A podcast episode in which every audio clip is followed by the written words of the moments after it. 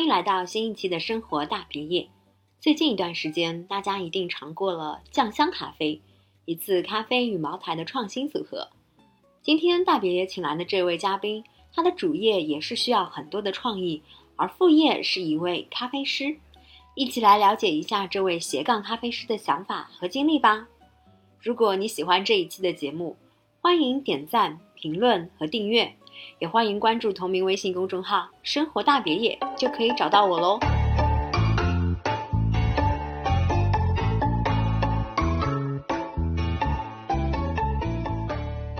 大家好，我叫 Jasmine， 目前正在从事一项兼职，是一名咖啡师。呃，我自己的主业主要是在哦某厂做游戏开发。呃，我自己自认为还算是一个斜杠青年吧。呃，平时自己也会有一些其他的一些斜杠的呃事情，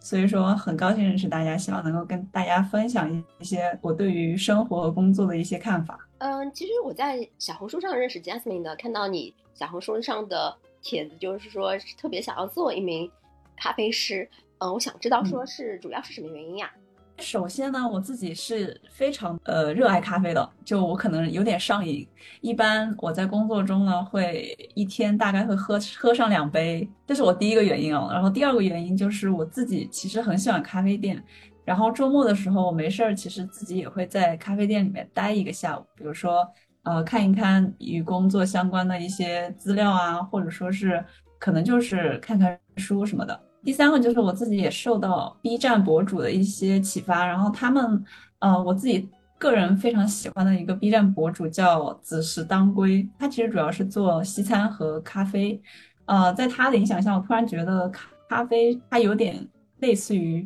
生活中的一种，怎么说呢，一个非常重要的故事，就是说你你你一杯咖啡开始，然后你会发现这一天会，如果认真的去喝它喝它一杯的话，认真的拉花，你会觉得这一天是一个非常美好的开始。然后第四个就是我觉得咖啡也是一门比较接地气的手艺，比如说你你你将来呃在生活中可能呃需要去养活自己的时候，然后咖啡是一个比较容易能找到的一个一个行业吧，就是你可以你可以随时随地的去嗯、呃、去参与其中，然后去做兼职什么的，它它也算是一门手艺活，对。一共大概就这四个原因、嗯、这四个原因已经很多了。我比较好奇的是说，你说它是一个接地气的一个手艺啊，为什么会想到说如果不做本职工作做别的可以去做手艺的活？然后因为其实我知道你是游戏开发嘛，嗯，这个其实本身、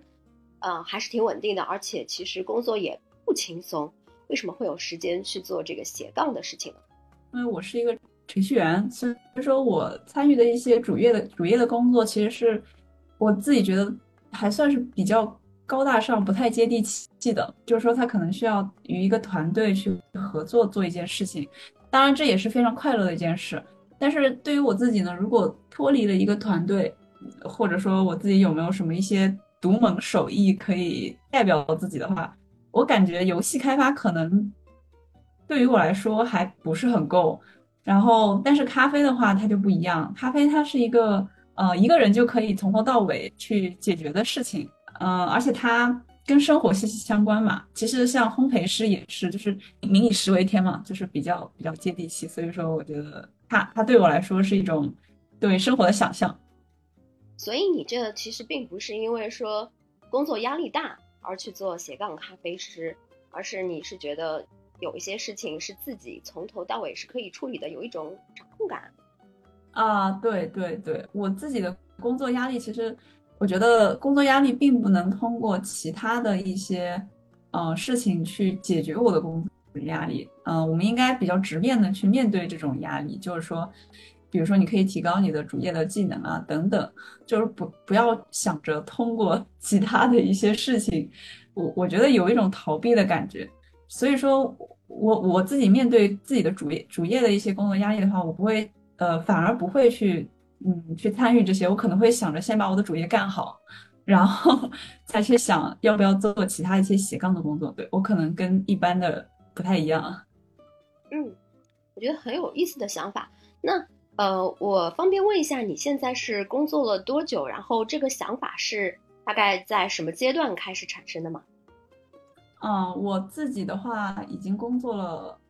六年。这六年的话，我我对于我来说是我找到了我呃人生的主线，就是说我我可能非常的喜欢游戏开发这个工作。在之前其实有做过其他的一些程序员，或者是呃就是其他的一些工作，然后最后确定了这份主业对我来说是一个非常稳定，然后我也非常热爱的一个行业。所以说在这个之外的话，因为主主线已经稳定了，所以我我会想着去找一份对我来说呃完全不太一样的一份兼职，或者说是支线任务，来充实一下我自己。嗯，就是你现在的一个状态，就是主线也是你喜欢的事情，然后副业也是你自己喜欢的一些想要做的事情。 嗯, 嗯对，没错，圆满了。对，对我来说是圆满了。那你咖啡师的话，你是怎么一步步的去找到这样的一份工作的呢？就是我的支线想要成为什么样子，其实这件事情我也是思考了挺多年的。最近一两年的时候，我很想给自己找到一个我真正非常热爱的，然后不是很 care 那种金钱收益的这样的一个行业是什么。我其实就是思考了蛮久的，确定咖是咖啡师的时候大概花了一年吧，一直在，其实我有尝试一些其他的一些各种奇怪的事情，然后最后确定了咖啡师这件这条路是可行的。第二步就是说我去怎么去成为一个咖啡师，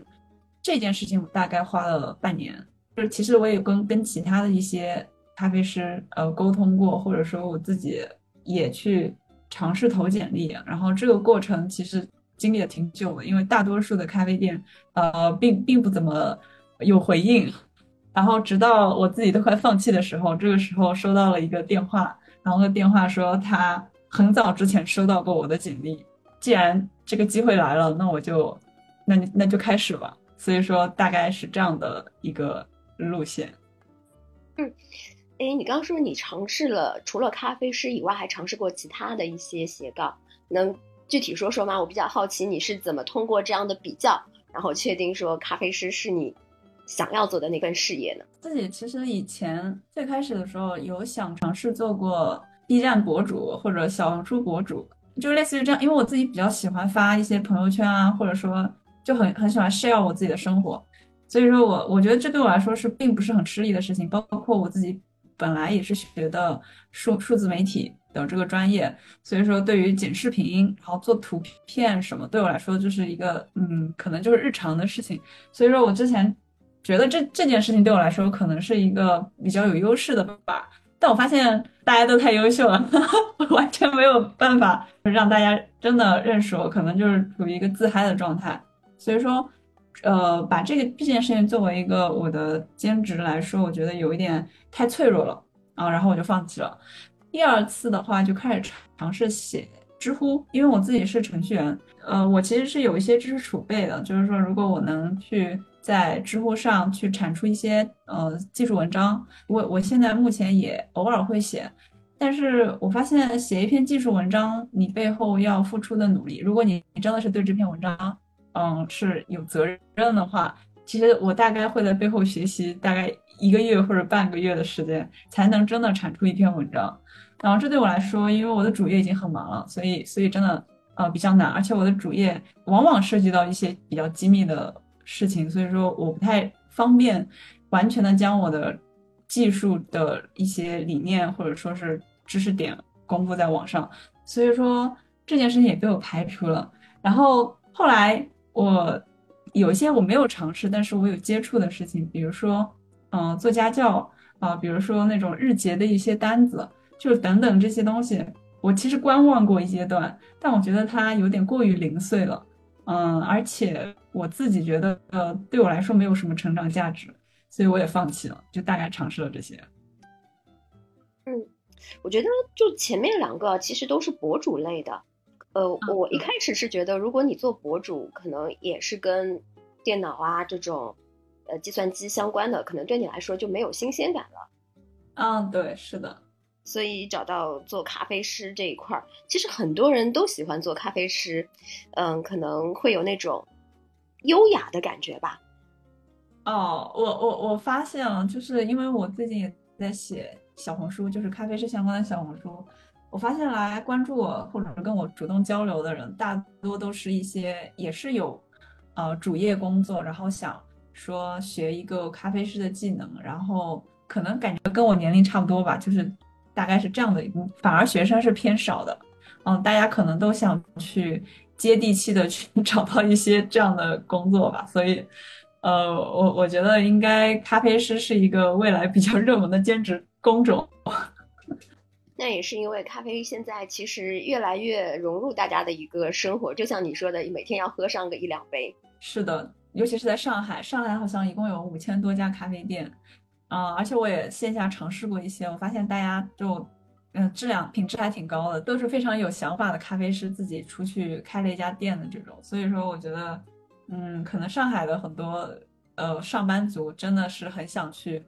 呃，对对咖啡的理解很多，然后也很想成为咖啡师吧。嗯，现在你所在的这个咖啡馆，我不知道它是什么样子的主题的，因为我知道其实很多咖啡主题咖啡馆，它会有一些，比方说像宠物咖啡馆啊，在喝咖啡的时候还能去撸猫啊、撸狗。或者是别的一些主题咖啡馆，那你有去尝试去那样的这个咖啡馆工作吗？好像感觉上会更有意思一些。嗯嗯、呃，宠物咖啡馆这种就是有一些主题的咖啡馆，我觉得就应该是蛮受客人的欢迎的。但是因为我自己的需求其实是真正的想纯粹的做一名咖啡师，所以说如果我去呃进入到这种主题性的咖啡馆的话，可能。你要处理的事情特别多，就是可能你要做咖啡，要学会去处理一些，如果是宠物的话，可能跟宠物的一些交流啊，或者说是等等，所以对我来说，我也没有那么多时间，也没有办法好好的学咖啡，所以我进入的呃咖啡店，其实目前来来说就是星巴克，其实也不算是特别注重咖啡这个怎么说技能的这么一家店，因为它其实更加的商业化一些。我能从中学到的一个是它的管理，因为它的管理已经是几十年的这样的功力了，所以我觉得是蛮成体系的一个一个管理方式。然后第二个能学到的自然就是一些比较基础的咖啡技能，这对于我来说也够用了，因为嗯，如果我在接触咖啡之前对一些比较基础的知识，比如说有哪些咖啡，然后它是怎么分类的，然后它大概是怎么做出来的不了解的话，呃，我不确定我是否真的热爱做咖啡，还是仅仅是想喝咖啡而已。所以我觉得嗯，星巴克对我来说是一个比较好的平台。其实星巴克的对咖啡师的这个管理其实早有耳闻了，他们有一个非常完善的这样的一个体系。嗯，没错。那你现在做咖啡师大概做了多久了呢？啊、哦，我现在大概做了一个月，呃，一个月不到了。哦，也不是特别久啊。那这一个月的这样的一个体验，能跟大家来聊一聊吗？嗯，可以，因为我我其实我们店长是一个蛮蛮好的人，就是说他他还是挺注重对我的一些培养的。虽然我仅仅是一个兼职啊，就我一周可能就上呃一天两天的班，但是他每天都会给我一些任务。呃，是一个非常有计划性的一个店长，或者说，其实如果小小小伙伴自己加入那个星巴克的话，其实对自己也可以有一个计划。我可以说，在一个月里面，基本上你是可以首先了解咖啡是怎么做的，它有几种分类，然后其次甚至可以学到拉花。呃，我现在今天刚刚已经拉成功的拉花了，所以说我觉得到一个月，基本上咖啡是一些基础的技能是可以学到了。第二个就是除了咖啡以外的比较重要的一些工作就是呃清洁，因为它是食品行业，就包括一些食品安全是非常注重的，所以可能如果自己想开咖啡店的话也也也可以呃注重一下这个部分，向星巴克学习一下，它有非常详细的每个时间段的一些要做的呃清洁工作，包括它的每一个每一道清洁的流程都是很有讲究的。其次就是一些呃客户和销售服务，其实这个东西也是如果要开一家咖啡店的话也是很重要的部分，所以呃大概来来说这一个月就可以学到一些这些东西，你可以选择性的去嗯、呃、接触一些你比较擅长或者说想要去学的东西。对，一个月，而且你一个礼拜只去一到两次，也就是说你一个月大概也就去了八到十次吧。嗯，对，没错。然后已经学到了这么多，我觉得收获很大。呃，你别看星巴克就是它的店很多，你可能觉得好像呃没有什么客人，其实呃在我这一个月当中，我发现它的客人流量还还挺大的，呃有有那种线线下的单，也有线上的单，所以说你在这个一天的工作中，你几乎是被迫学习，就是你要处理各种各样的情况，包括咖啡也是一边学一边做，基本上一天做个几百杯咖啡应该是有的，所以说你做完之后，你就是被迫的呃学到了很多东西，可能在在我自己的主业当中可能学的都要快，我觉得我脑子记了很多东西一天下来，所以说这一个月里面学到的东西还是还是很多很多的，感觉是很有很有收获很有成长的这样的一段时间。哎，你刚刚提到拉花，然后我在想如果你是给客人拉花的话，拉得不好怎么处理呢？自己喝？呃，其实星巴克是这样的，一般来说嗯，像现在夏天嘛，其实点热咖啡的不是特别多啊、呃，所以说这这个首先就可能屏蔽了一些一些错误的可能啊。然后，嗯，正常来说，客人他如果不要求说是用那个呃陶瓷杯的话，其实基本上他就是不要求拉花的，嗯、呃，所以说一般我们现在给的外卖杯里面，因为它会盖杯盖嘛，所以他他们其实是看不见的，他们也不知道就是有没有拉。如果他们要求拉花的话，那必然是我们一定会让呃，因为因为一起上班呢，一定会有一个值班，就是一个一个呃，我们叫小黑群，就是他他是有考过那个认证的，我们一定会让他拉的，我们自己不会上的。但是剩下的那些客人，就是他们并没有要求拉花，只是想喝咖啡而已。那其实对我来说就是一种练习，就是我可以偷偷给他拉个花。他如果打开杯子发现我拉成功了，他就会发现啊一颗爱心呢。但如果拉失败了的话，其实他他他也他应该也不会介意，因为他并没有要求。所以你的意思是在点外卖的时候，上面可以备注我要拉花是吗？呃，一般外卖杯呃其实挺难拉出来的。如果你嗯、呃，如果大家下次去星巴克想要喝到拉花的话，一定要在现场点那个陶瓷杯哦。好，那但是拉花是 不, 不会加费的啊，对，不会的。嗯，你只要跟他说我想要拉花，然后他就会给你准备陶瓷杯，然后给你给你现场拉个花给你。对，哦，了解了。哎呀，这个真好呀。小 tips。 嗯，清洁，刚才你提到那个清洁，我觉得也是很关键的一块，不管是在咖啡馆啊，还是在这种餐饮行业，这种清洁的 S O P 是非常的重要的。然后你呢又非常呃，着重的提到了这一块，那它有什么特别之处吗？比如说可能跟我们一些生活习惯相违背的，我可以举一些例子。比如说呃，我们一般会有三种抹布，第一种抹布是只能接触食物的抹布，比如说打奶的那个奶棒，它会接触到食物，还有一些瓶盖的里，就是那种瓶盖，就只要是跟食物直接亲呃相相连接的这个部位，只能用某一种，比如说抹布 A 红色的抹布去擦。然后第二种抹布是可以擦我们吧台里面的非食品接触的这样的部位，比如说吧台，比如说一些瓶身，就是除了瓶盖以外的部分。对，然后第三种抹布是可以去擦客客人的坐的地方的那些桌子啊、椅子啊，还有呃吧台以外的一些门门门面啊等等。三块抹布我们会就是分开处理，非常非常有非常严格的要求。比如说呃前面说的两种，只要是与吧台相关的那两种抹布，你一定要把它放在盒子里，不允许直接去放在桌子上的，因为放在桌子桌子上会有呃不太干净的那个堆积，所以说对这个要求非常高。对，然后我我记得我一开始去的时候，我就，嗯、呃，我就懵了，我就觉得，但但是我就觉得这是一个非常好的办法，因为它你可以把它带到平时的生活中，就是如果你非常讲究的话，你可以也也用三三种抹布去管理一下你你厨房的卫生，我觉得非常非常重要，就是类似于这样的一些比较严格的对于食品安全的控制。这个好像的确是，就是尤其是在餐饮这一块，一定是要非常严格的。那还有什么好玩的可以跟大家分享吗？感觉就是因为跟你聊的时候，我发现你还是很 enjoy 这样的一个过程的，所以应该会有很多好玩的这个经历在里面吧。嗯，我自己其实做这个工作其实是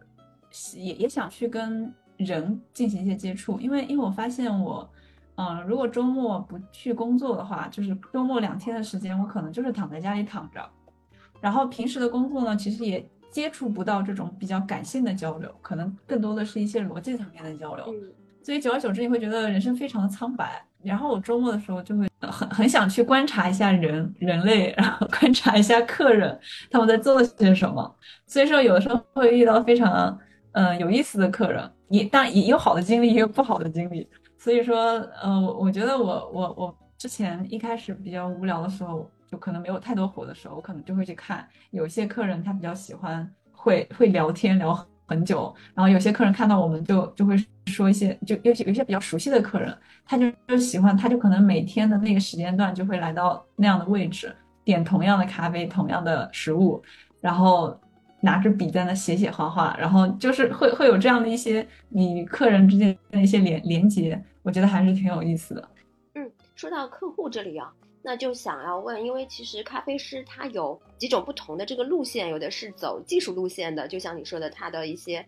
咖啡的一些技能，然后嗯、呃、制作的一些技能，拉花的这样的一个技能，还有一个呢就是他的一个服务路线，去跟客户呃去交流。虽然你说你就是会去观察客户，但是从你前面的一个交流来说，我感觉你更倾向于是技术路线的。嗯，对，其实我自己也在思考这个问题，我我我之前也想过，就咖啡师的这两条路线，其实，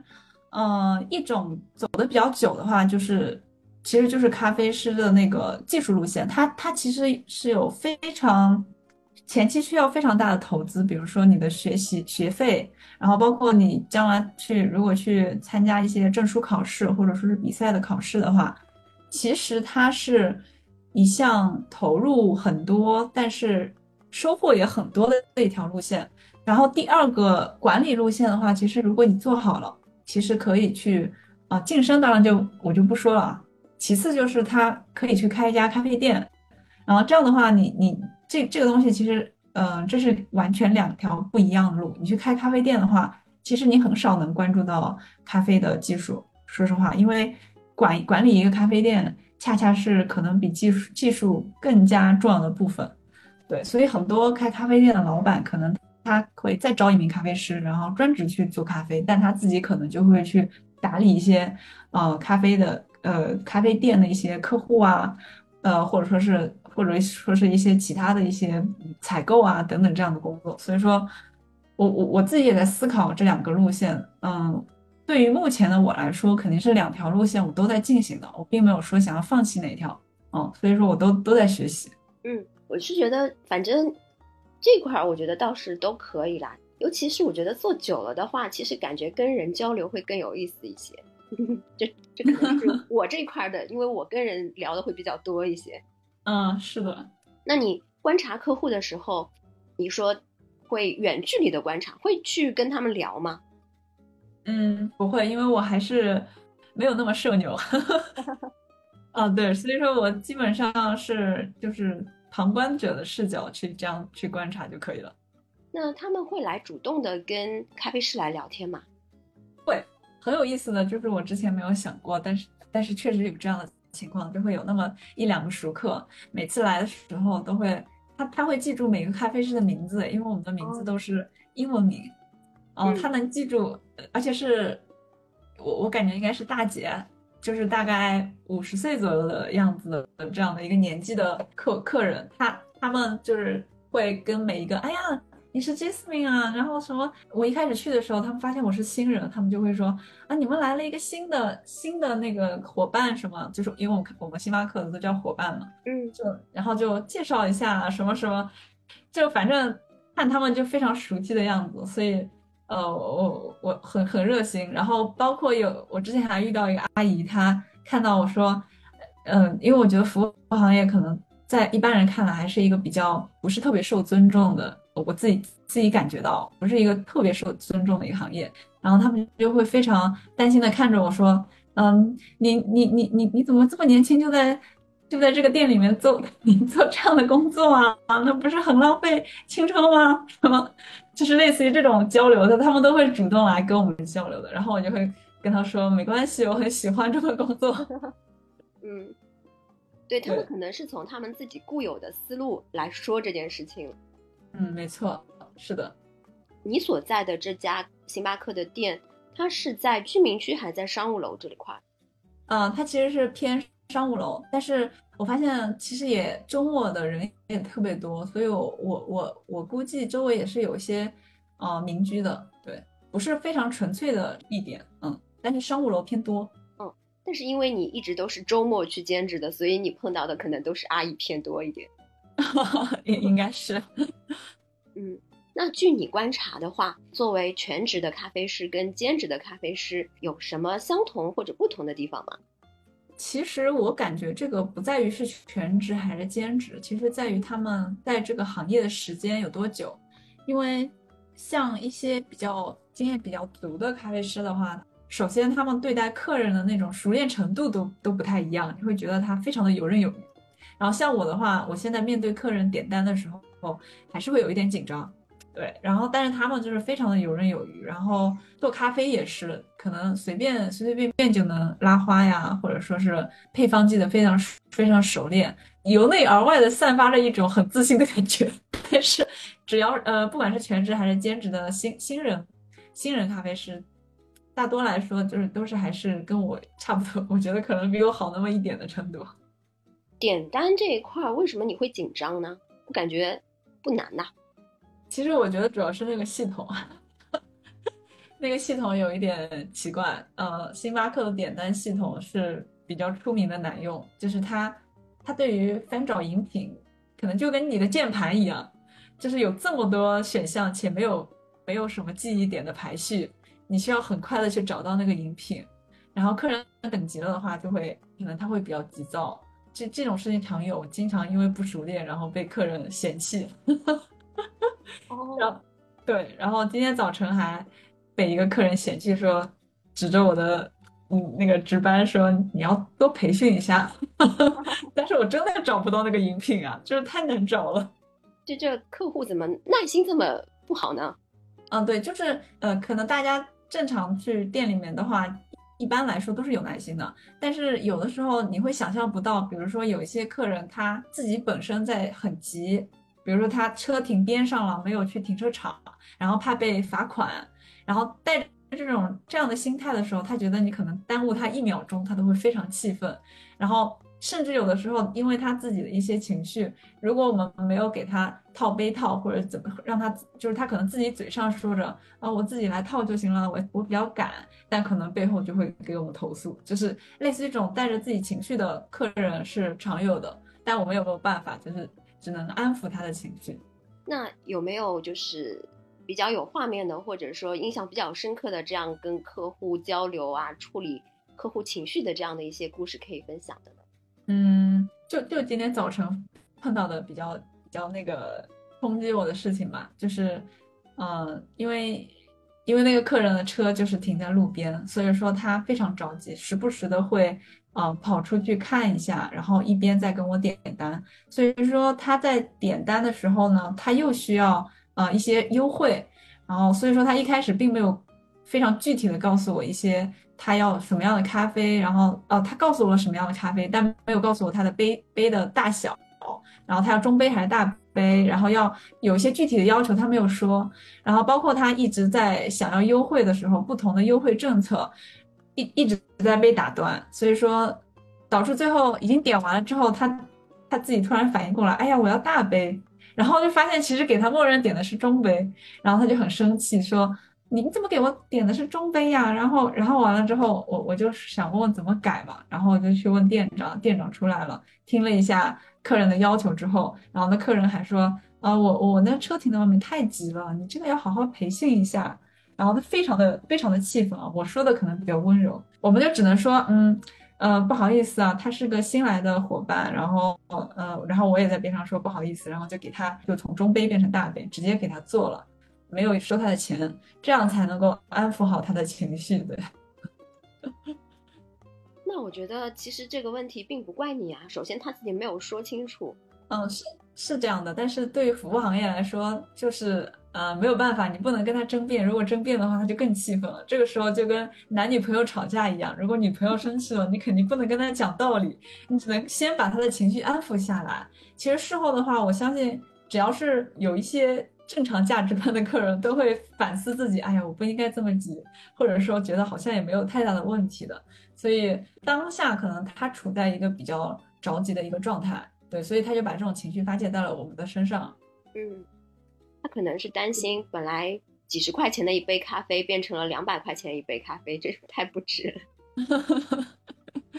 虽然说这样的客户并不多，但是如果就是碰到的话，或者说你本身其实是一个休息的状态，但是如果隔三差五的碰到这样的客户，岂不是让自己好好的心情就变得很糟糕，影响了自己想来休闲的这样的一个状态吗？嗯，其实今天早晨遇到这样的事，对我今天一天的打击还是有点呵呵还是有一点冲击的。但是因为我本身是不是一个特别坏脾气的人，然后而且我忘事情忘得也比较快，然后而且我自己其实我自己的重心并不在这个上面。如果我把咖啡师作为一个我一个非常主要的一个工作的话，可能我反而会确实确实会心情爆炸啊。但是我知道，我非常明确的知道这份兼职对我来说它的意义就是我要去学习它的管理和学习它的咖啡技术。那我遇到这样的客人的话，我会认为这可能是呃咖啡师的日常中的一个常态，你你确实需要去处理这样的情况的。所以我就会比较正向的去看待这件事情，而不会说想着哎呀我好像被骂了哦。对，对，这样的心态我觉得就会非常好，至少不会把它一直放在心上。对，是的。但其实这个可能跟呃我工作了几年的原因有有关系吧，因为其实跟我在同一个，比如说他也是兼职的这样的一个比较年轻的啊、呃，像他们现在都是零零后的咖啡师嘛，我也跟他们交流过，他们就是可能没有办法接受被人这样骂，这样可能会今天一天都不开心，然后怎么样的。其实我感觉呃作为游戏程序员其实还是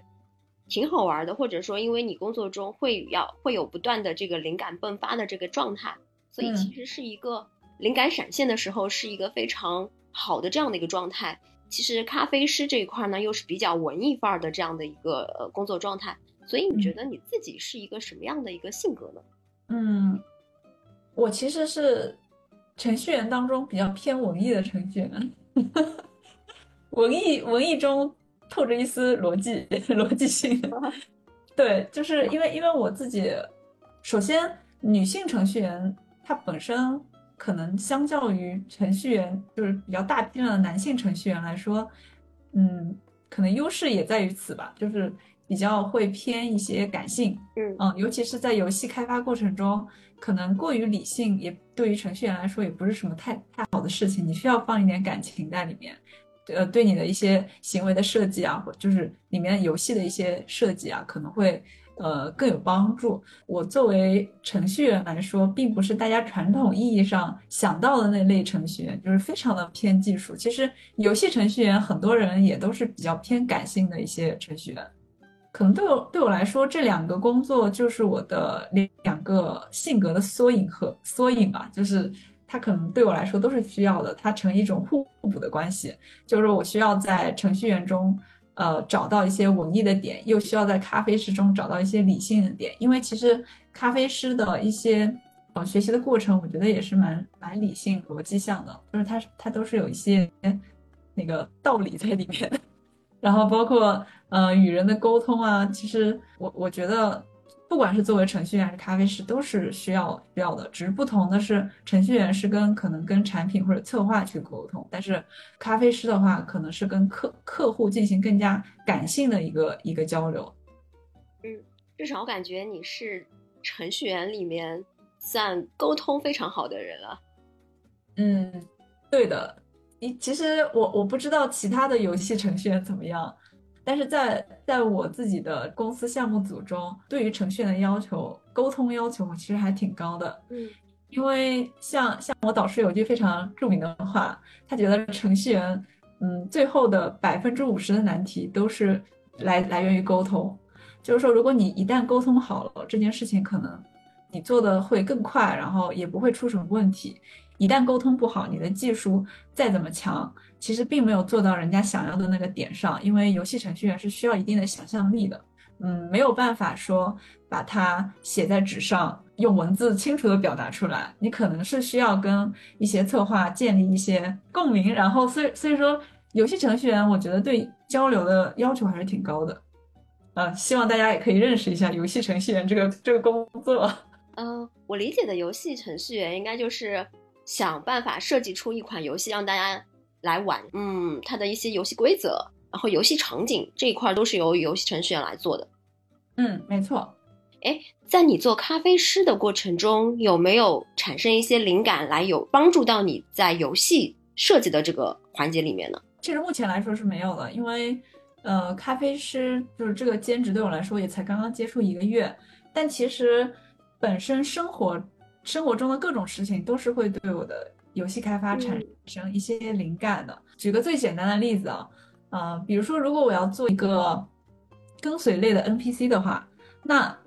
我得研究这个一般的跟在你身边的这个 N P C 它是怎么行动的，对吧？然后有的有一天我就看到路上 一, 一条狗，它被主人牵着，然后它它并不是永远都跟在主人的身后的，它有的时候会跑得特别快，然后待一会儿它就会回头看一眼主人，或者说等一下它，这才是一个比较良性的一个跟随的陪伴的这样的一个 N P C。但你如果不对生活有这样的观察的话，可能正常的人都会觉得啊，跟随 N P C N P C 就是跟着主角在边上走，然后就可以了，但其实这样并不生动，就是诸如此类的这些事情，其实对于游戏开发来说都是非常重要的，所以我相信咖啡师有一天也会给我带给我这样的灵感。嗯，听上去的话，就是从你不断的细致入微的观察生活的过程中，可以找到很多细节。没错，就是会让这个游戏更生动的一些细节。嗯。所以啊、呃，也期待你会在这个咖啡师的观察里面能够加入到你的程序员的这个元素里面去。嗯，我我也期待着。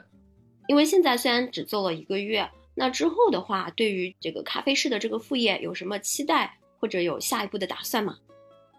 嗯、呃，我自己是依依旧是想保持两两条线的并进的，就是说我会尝试去接触咖啡师培训的这个。这个事情，因为我目前的一些技能在星巴克里面可能达到了一个可能才三十分的一个地步，如果我想要达到六十分的话，我一定需要去接触一些专业的培训的，所以我接下来可能会考虑去选择一些培训去呃把我的这个技术发展下去。然后其次的话，我也会继续观察星巴克的一些管理模式和销售模式，然后尝试自己去探索出一条比较适合我轻创业的这样的或者开一家咖啡店的可能性吧。这两种我都会继续呃努力的走下去的，可能后面如果成功的话，可以再次跟大家交流。原来你呃还有一颗想要轻创业的心。那每一个咖啡师都想开一家咖啡店的，虽然我现在的技术只有三十分，但我但我已经开始有这样的妄想了。没有没有，就是我觉得很好啊，就是大家其实现在这个这个环境里面，大家都会希望说能够做自己喜欢的事情，能够有一份属于自己的一些事业。没错的。嗯，那刚才提到你说就是星巴克这一块的一个学习，呃，有没有可能就是比方说星巴克这边学了之后，你再去 Teams 啊，或者是瑞幸啊这边学一学他们不同的这个管理方式？毕竟瑞幸从之前都快要倒闭了到现在。这么厉害的这样的一个销售额，可能也有它的过人之处。嗯，是的，其实我之前也看过瑞幸和星巴克的一个产品的定位，其实呃，它俩的产品定位不太一样，一个可能是比较走那种上班族白领的这个比较精致，呃，比较偏偏商务精致的这个路线，也跟它诞生的年纪有关。星巴克诞生的年纪是呃，相当于当年还没有什么咖啡嘛，所以说那个时候它的一个销售目的其实是为了让大众去认识到咖啡，然后能够保证出一条咖啡的一个商业路线。瑞幸是什么呢？瑞幸它出生在现在，现在就是说大家已经像 Teams 啊，它星巴克已经出来了，它在选择一条可能就是传传说中的下沉，下沉的模式，然后去找到它的 一, 一条生存路径，那就是做好线线上的一些运营啊，就是比如说跟各种品牌联名，然后打营销啊，把价格打下来啊，就是类似于这样的方式去让它自己出圈。我觉得这两种的都是商业模式，没有办法学习，因为这个市场是在动态变化的。如果如果我自己开一家咖啡店，或者说是现在有人想开咖啡店的话，没有人能够去说学习这个咖啡咖啡店的一个运营模式，只能自己去探索。嗯、呃，你总能找到一个属于自己的定位，然后而且这个定位必须是你你个人研究出来的，没有办法学习到的一些东西。对我来说，就是可能我在星星巴克干完了之后呢，如果我还想去学习的话，我会去找一些比较偏呃非商业的一些咖啡店，就是一些咖啡很厉害的咖啡师开的一些自己的有特色的那种咖啡店，小众咖啡店，然后去做他们的，就是深入的去了解这些小小咖啡店是怎么去去管理的。对，可能我就不会去选择像 Teams 啊 Luckin 啊这么有名的一些大咖啡店去进行下面的探索了。我觉得还是要找到差异化，才会有不同的点可以抓住人的眼球。没错，其实如果我往下探索的话，我就不会去探索管理了，我更多探索的可能是去其他店学习它的一些咖啡技术、呃、而不是学习它的一些运营模式。因为我觉得在我这里运营模式的话、呃、像星巴克学习一种最传统的运营模式就够了，而不是去学它的一些商业出商业的销售啊，就是这样的一些事情。所以说我可能会选那种比较小小众的咖啡店去学，像星巴克啊，不是，像那个咖啡的老板去学习一些他的，包括选豆啊、烘豆啊、然后磨豆啊这样的一些技术，就是可能是偏这个路线的学习了。嗯，其实在这个这样的一个过程中，你还可以把它做成你的小红书，同时做做一个呃进行中的一个博主，可能也是不错的一个方向。嗯嗯，没错，我现在就在做一个进行中的博主，我我希望将来我的呃小红书可以呃正大光明的标我是一个咖啡师。那今天非常谢谢 Jasmine 的分享。那最后的话，你想你有什么话想要对斜杠咖啡师这样的一群人有什么想要说的吗？我自己感觉是，如果你想成为一个斜杠的话，就先先找到一条你想要深入去做的事情，然后就立刻去做。对，你可能前面前期的努力会花 百分之七十， 然后你立刻的这个时间段一定要小，你要立刻就开始，只要选择好了就开始。等到你这个技术熟练了之后呢，你再去进行下一个其他的斜杠。我觉得这样的斜杠才是有意义的斜杠。然后对于咖啡师来说，我觉得大家如果不知道你呃，就是想要去成为一个什么样的咖啡师，可以像我一样，就是可以先去深入一家咖啡店进行一些学习，去接触不同的信息，最后筛选到对你有用的信息，最后再去，你总能找到一些方式，然后去去深入你你你感兴趣的，比如说可能是咖啡技术，可能是开一家咖啡店，呃，或者是其他的一些路线。相信在这个过程中也会有人主动的愿意帮助你，因为这时候的你是闪着光的。对，所以我就想说这些。嗯，非常谢谢 Jasmine 的分享。我觉得在这个呃分享的过程中，其实你想要说的就是就是做自己喜欢的事情，然后你就会去。在做的过程中会散发出一种力量，然后让大家都会愿意来助你成功。对，没错没错，这就是我想说的。总结得很好。嗯，所以就是呃非常关键的一点就是要做自己喜欢做的事情。嗯，是的。那今天非常谢谢 Jasmine 的分享，希望 Jasmine 的这个不管是咖啡师也好，还是未来的咖啡馆也好，有一天能够喝到 Jasmine 来给大家冲泡的咖啡。好的好的好的，那那非常我也我也非常愿意成为这样的一个厉害的咖啡师。听了这一期的节目，我觉得能够有机会做自己喜欢的事情是一件很幸福的事情。当你发现并找到了自己的热爱，别犹豫，干就完了。 Jasmine 从做咖啡师开始，偷师业内最好的咖啡店管理之道，很有想法也很聪明的一个做法。学会借力也是很重要的技能哦。下一期预告，下一期会客厅请来了一位斜杠摄影师，从他自己喜欢的摄影风格做起副业。一年来，客户也源源不断。有兴趣的朋友一起来听听小白姐姐的副业经历吧。